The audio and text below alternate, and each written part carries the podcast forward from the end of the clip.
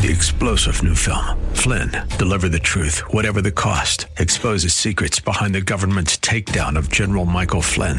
Flynn knew what the intel world had been up to. He ordered the first audit of the use of contractors. This set off alarm bells. He told the truth. He was the most dangerous person for Donald Trump to hire. They had to get rid of Flynn. Flynn, deliver the truth, whatever the cost. Available now. Watch it today. Go to salemnow.com. Salemnow.com. Some of you are looking back to other seasons in your life where you walked with God with a greater closeness than you are today. And, and that's what you're holding on to when God desires for today to be the day that brings Him great glory. Welcome to The Barnabas Effect with Paul Purvis, Senior Pastor of Mission Hill Church, a multicultural, multi generational, multiplying church focused on shining the light and love of Jesus Christ like a city on a hill. You're invited to visit any of the three locations in Temple Terrace and Tampa. For information and locations, visit missionhillchurch.com. Now, with today's message, here's Pastor Paul Purvis. 1 Corinthians 9:24 says, "Do you not know that all in a race all the runners run, but only one receives a prize? So run that you may obtain it." 2 Timothy 4 7, literally at the end of his life. Shortly after this, Paul would be guided by a Roman guard to his beheading. And he says, I fought the good fight. I've finished the race. I've kept the faith. Hebrews 12:1 we don't know the exact writer. Could have been Paul. Could have been Apollos. But he said therefore since we're surrounded by so great a cloud of witnesses let us lay aside every weight and sin which clings so closely and let us run with endurance the race that is set before us. And yet most people fail to persevere. Per is a word which means through, and that's what perseverance is. It's getting you through that thing you don't think you can get through. How many of you made a New Year's resolution? How many of you don't want to admit you made a New Year's resolution? Because you're in this next category. 92% of resolutions fail. That's a big number. 92% of resolutions fail. Why? Jon Acuff did a research study for his book Finish. And he found that one of the reasons we fail at those things we intend to do is because we're not having fun. That makes sense, right? I would say in the Christian faith, it, it relates this way. We've lost our joy. So someone like David would say, that's why God, it's important that you restore the joy of my salvation. So when we lose our joy, when we're not having fun, we don't want to continue. We're ready to give up. Another reason I think we fail is because um, we got our eyes on the wrong things. So you know what's big today is comparison. So when my parents were parenting me, when I was in elementary school, um, you know, they didn't really have to compare their parenting job with everybody else on Facebook or Instagram. But things have changed. Or competition. Competition keeps us from finishing, believe it or not, because we look at how others are doing and we get our eyes off the prize. Or maybe the goals are just not realistic. So I want to get in shape. So I say, what's my resolution? I'm going to run a marathon this year. Well, have you ever run a half marathon? Well, no. How about a 10K? Nope. 5K? Not a chance. Have you ever begun to run? Well, I'm going to start January 1. Not a realistic goal. And we do that in so many areas of our life. Some of you have done it in your faith journey. You started the year and you say, as a father, maybe, I'm going to have family devotions every night. And yet you've never done it.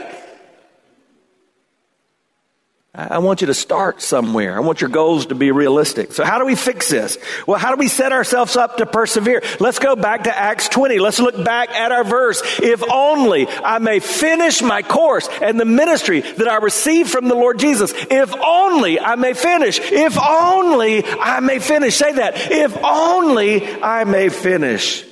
Paul was determined. He wasn't going to be distracted. Not by people, not by his own pride, not by his problems, And you know what I think?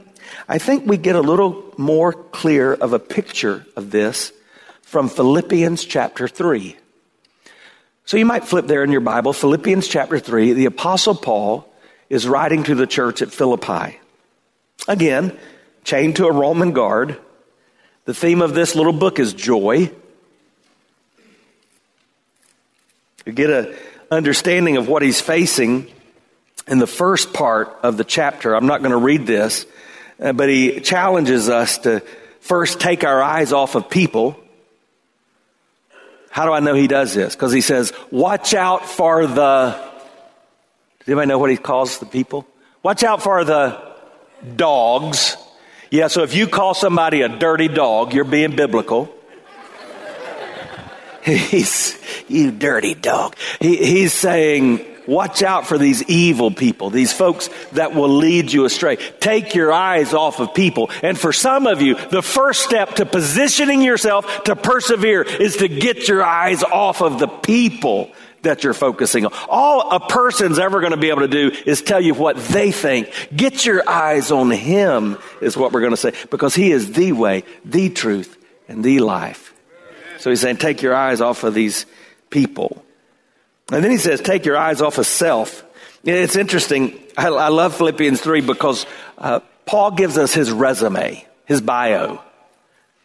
Uh, he tells us why you should be proud of him. In fact, he puts it this way if anybody has a reason to boast, I do. And then he goes through this long list of things that he basically kind of boasts about who he is, what he's done, how righteous he is. But then he says, All of these things I counted as gain, I now see as loss. He even says they're rubbish. In the King James, it would be called dung. In your translation, we probably shouldn't say that word in church. So he's saying all these things that, that built me up, that made me feel so good about myself, they're really worthless. So I'm going to take my eyes off self. And then he says, I'm going to take my eyes off problems because I have a different perspective on problems. His perspective on problems was, I want to know Christ and fellowship with his what? Now, here's what we would think. Don't answer that. Here's what we would think if we listen to some teachers, some preachers, read some books in the Christian section at Barnes and Noble. I want to, I want to know Christ and fellowship with all of that money because he says that he owns everything. Oh God, I want to own everything. I want to know Christ and fellowship with His miraculous power. Because just think about it. If you're Jesus, you can just heal yourself. If you get sick, if you have a problem, uh, you can just, you can just make it go away. Even if you're sinking in the water, you just walk on the water. I want to know Jesus that way. That's what we would think. But Paul said, I want to know Jesus and fellowship with His. Now, what is it? His suffering. Well, we don't hear a lot about that, do we? That really to grow and mature in the Christian faith is to suffer like Jesus? It's not an easy witnessing tactic, is it? Turn to Jesus and your life is going to fall apart. yeah, you probably won't get a lot of converts if that's your lead in. But Paul is saying, even my problems are not going to become the main thing in my life. So, what does he say? Look at verse 12. Not that I've already obtained it, this, or I'm already perfect, but I press on to make it my own because Christ Jesus has made me his own. Brothers, I do not consider that I've made it my own, but one thing I do. Say one thing. Remember in Acts 20, 24, he said, this one thing that I may finish. One thing I do, forgetting what lies behind and straining forward to what lies ahead, I press on toward the goal for the prize of the upward call of God in Christ Jesus. How do I persevere? Well, first, I learned from yesterday, but I leave it in the past. Okay, quick, quick test. How many of you have something in your past that you don't like? Let me see your hand. All right, that probably wasn't clear. How many, how many of you have done something in your past you wish you wouldn't have done? Let me see your I, that preacher needs to be more direct. Um, How many of you have made sinful choices in your past? Let me see your hands. You know, what am I illustrating? We all have a past. And some of you, even today, you've walked in and you're thinking, man, if they really knew me, they probably wouldn't let me sit in there. They wouldn't let me sing these songs. Truth is, we're all in that club, friend. The ground really is level at the foot of the cross. We all have a past. And when Paul says forgetting the past, he's saying, hey, we want to learn from yesterday, but we're not going to live in yesterday. We're going to leave that in the past. That word that he used there, forget, it's interesting. Forget doesn't mean fail to remember in this instance. In the original language, it's a word that means refuse to be influenced by. I'm not suggesting that you can block your past out of your memory. That may not be possible. It may not be helpful. But you can refuse to be influenced by it. And that relates not only to our failures, it relates to our successes. You know, one of the greatest challenges in the church today? We're living in yesterday's glory. Some of you are looking back to other seasons in your life where you walked with God with a greater closeness than you are today. And, and that's what you're holding on to when God desires for today to be the day that brings him great glory. If you've just joined us, you're listening to The Barnabas Effect with Pastor Paul Purvis. Video of the message you're listening to is available when you click the Watch tab at missionhillchurch.com. Thanks for sharing time with us and for sharing your financial gifts by clicking the Give button at missionhillchurch.com. And now, with more of today's message, here's Pastor Paul Purvis. Stop polishing yesterday's tarnished trophies and ask God to give you new victories today. Regardless of your age, regardless of the stage. Ask God to do something in your life that gives Him glory today. And the second thing he says is we launch into tomorrow. Launch into tomorrow with confident expectation. So forgetting what lies behind, straining, straining forward. That's a word in the English language that kind of helps us experience it even as we say it, right? If I strain, He's saying we want to look forward and we want to lean forward. Are you leaning into what God's got in store for you? Or are you anxious about tomorrow? See, a lot of us, we stop persevering because we get paralyzed by our fear of tomorrow. I probably don't need to remind you, but Jesus said don't do that. Jesus said, Stop it.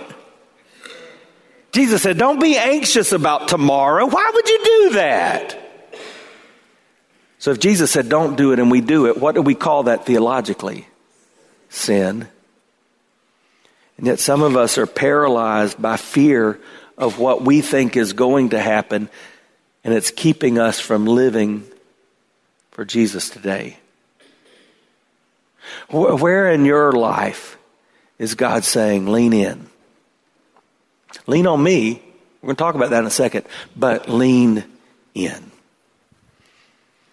Let's talk about the most important thing I think Paul teaches us in Philippians 3. He says, live for Jesus today like there's no tomorrow. So in the ESV, I read this to you. He says, not all, that I've already obtained this or I'm already perfect, but I press on to make it my own because Christ Jesus has made me his own. Now, that serves the same purpose, but I don't like that as much as the NIV or some of the other translations where he says, I press on to take hold of the one who's taken hold of me. See, the key to perseverance is understanding that your finishing is not contingent upon whether or not you hold on to Jesus. It's all based on the fact that He's holding on to you. You know how that works. It's like a father teaching a child to swim in a pool. You may be pulling them up and they grasp onto you, But they grasp onto you after you've already grasped onto them. It was the Summer Olympics, 1992 in Barcelona, Spain, the 400 meter semifinal. You've seen the pictures, you may have seen the video. Derek Redmond, one of the world's fastest runners, was running the race. Like any race runner running to win. But he had an injury. He fell to the ground on the track. It's grueling to watch because he was trying to finish the race. He wanted to finish the race. As you go back and look at the video, you see him even straining and pulling himself forward on the track. The crowd becomes quiet, but way up in the crowd is a man that sees him. And he weaves his way down, eventually onto the track. And he latches on to Derek Redmond. And he puts his arm around his neck. And he picks him up. And then Jim Redmond says, Son, let's finish this race. The Bible says that you were separated from God because of sin. Don't feel bad. You're in a club, it's called humanity. Everyone since our great grandparents Adam and Eve that have been born have been born with that stain. That sin is not just something we do, it's who we are. And that sin keeps us from fellowship with God, a relationship with God, and it dooms us to an eternity in a place called hell. But that's not God's desire for you. And so the Bible says that God demonstrated his love and that while we were still sinners, Jesus died. So Jesus lived a perfect life. At about 33 years old, he died on the cross. He did so to take your death and my death. That's our understanding of the why. When he died on the cross, he went to the grave and then he rose again. The Bible says after 40 days, he ascended into heaven. Then you know what he did? He sat down at the right hand of the Father. But this is what I believe the Bible goes on to teach. Occasionally, Jesus is looking out at you and me, and he sees that we've broken down. He sees that we're hurt. He sees that we need a hand. He, sees that we need him. And so he descends onto our level and he latches onto us and he picks us up and he says, Come on now. Let's finish this race. Let's do this. Now, why is this so important? Why is this so important? Let's go back to our key verse, Acts 20, 24. If only I may finish my course and the ministry that I received from the Lord Jesus Christ. I believe God wants you to know this is your race. This is your course. This is your ministry. If you don't finish your course, who's going to finish it? If you don't finish your race, if you don't fulfill your ministry, no one else will. And this is not a race that's given to the swift or the strong. It's a race given to those who endure to the end. Your goal is to finish well. So when Paul says in 2 Timothy in chapter 4, I have fought the fight, I have finished the race, I have kept the faith. You know what he was saying as he was looking toward his beheading? He was saying, there's nothing left to do. There's no unfinished business. There are no incompletes on my report card. I've been all in. I've given it all I have. I've persevered. And I still trust Him. This race that you're trying to finish, this course, this plan, this purpose, Paul's saying it, it's not something you thought up.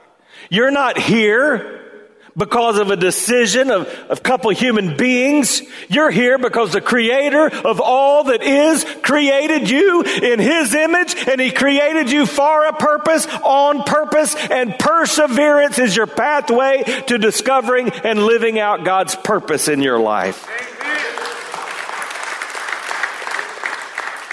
I love this quote from Oswald Chambers. He says, Perseverance means more than endurance, more than simply holding on until the end. A saint's life is in the hands of God, like a bow and an arrow in the hands of an archer. God's aiming at something the saint cannot see, but our Lord continues to stretch and to strain, and every once in a while the saint says, I can't take it anymore.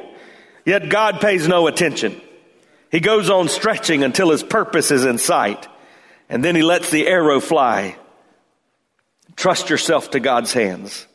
Is there something in your life for which you need perseverance right now? Maintain your intimate relationship with Jesus Christ through the perseverance of faith. Like Job and maybe one of the greatest stories of perseverance in all of scripture, say, though he slay me, yet I will trust him. In fact, that's our word for next week in case you haven't figured it out. Perspective, perseverance, and purpose. So what about you? You ever felt like giving up? Quitting? Not knowing how to go forward? You ever been to a place as a Christian where you didn't even want to go to church? I have. I'd been a pastor. Found myself in a place where I was no longer pastoring a church. Clinically and non clinically, I was depressed, discouraged. We'd taken our family and we'd gotten away. We were in Orlando, Florida at my brother's house. My big brother has always loved me, and in that moment of darkness, he said, Come hang out here. You need to be around people that love you. So we did, and we even went to Disney and, and tried to smile. And, but Sunday morning came, and I didn't want to go to church. In fact, that's the last place I wanted to be. Probably hurt my brother's feelings because he was a pastor. but I stayed home, and so did our family that day. And I got up, like many people in depression. I couldn't sleep in that moment. I was thinking about my past, just the ways I've blown it. Thinking about people what were they thinking about me? My problems. My eyes weren't on Jesus. Everybody else was asleep. I got up and sat in the recliner and just started flipping through the channels. For some reason, I don't know why, but I stopped on an old Billy Graham crusade. But the moment I stopped, it wasn't Billy Graham preaching, it was George Beverly Shea singing. And he began to sing these words it is no secret what God can do. Amen. With arms wide open, He'll pardon you. It is no secret what God can do. And in that moment, I recognized I, I got to get my eyes off of my past. I got to get my eyes off of people. I've got to get my eyes back on Jesus. Because not only is He my creator, not only is He my Savior, not only is He my sustainer, He is the author and the finisher of my faith. What about you? Are you ready to persevere? If not now, when? If you plan to finish tomorrow, you've got to decide to persevere today. And I believe, just as He did in that moment in my life, the God of the universe will give you grace to persevere. You've been listening to The Barnabas Effect with Pastor Paul Purvis, an outreach of Mission Hill Church. If you're looking for answers to difficult questions or searching for a church home, you're invited to any of the three locations in Temple Terrace and Tampa. Details and directions at missionhillchurch.com. The Barnabas Effect is here to provide listeners like you with biblical truth and spiritual encouragement. But it can't be done without your financial support. Go to missionhillchurch.com and click on the Give tab. Your financial support helps us reach those seeking truth about God and themselves. Thank you for giving at missionhillchurch.com. And join us next Sunday at noon for The Barnabas Effect with Pastor Paul Purvis on Faith Talk, AM 570 and 910.